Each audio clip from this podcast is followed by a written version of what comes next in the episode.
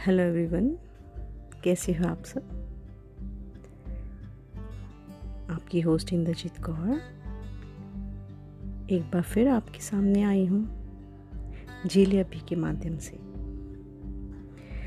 पहले तो मैं आपका शुक्रिया अदा करना चाहती हूँ कि झील अभी के 500 से ज़्यादा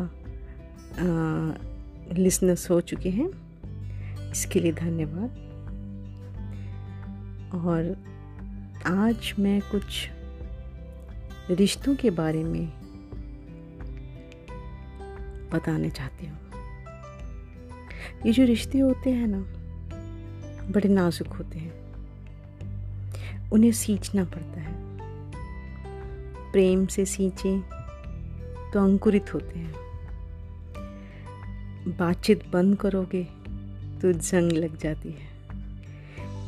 मेरे कहने का मतलब है कि जब कोई भी रिश्ता, जब तक उसमें कम्युनिकेशन होता होगा, वह रिश्ता जीवित रहेगा।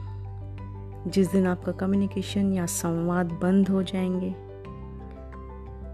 वह रिश्ता जीवित नहीं बचेगा। रिश्तों को दिल में बसा लो तो कभी मुरझाते नहीं। लेकिन गलत फहमियाँ पालो तो ये टूट जाते हैं। अहंकार और घमंड में ये चूर चूर हो जाते हैं। रिश्ते बड़े नाजुक होते हैं।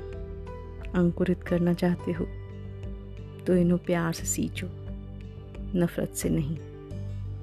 ये जो रिश्ते होते हैं ना, बड़े नाजुक होते हैं। अपना ध्यान रखिएगा। Take care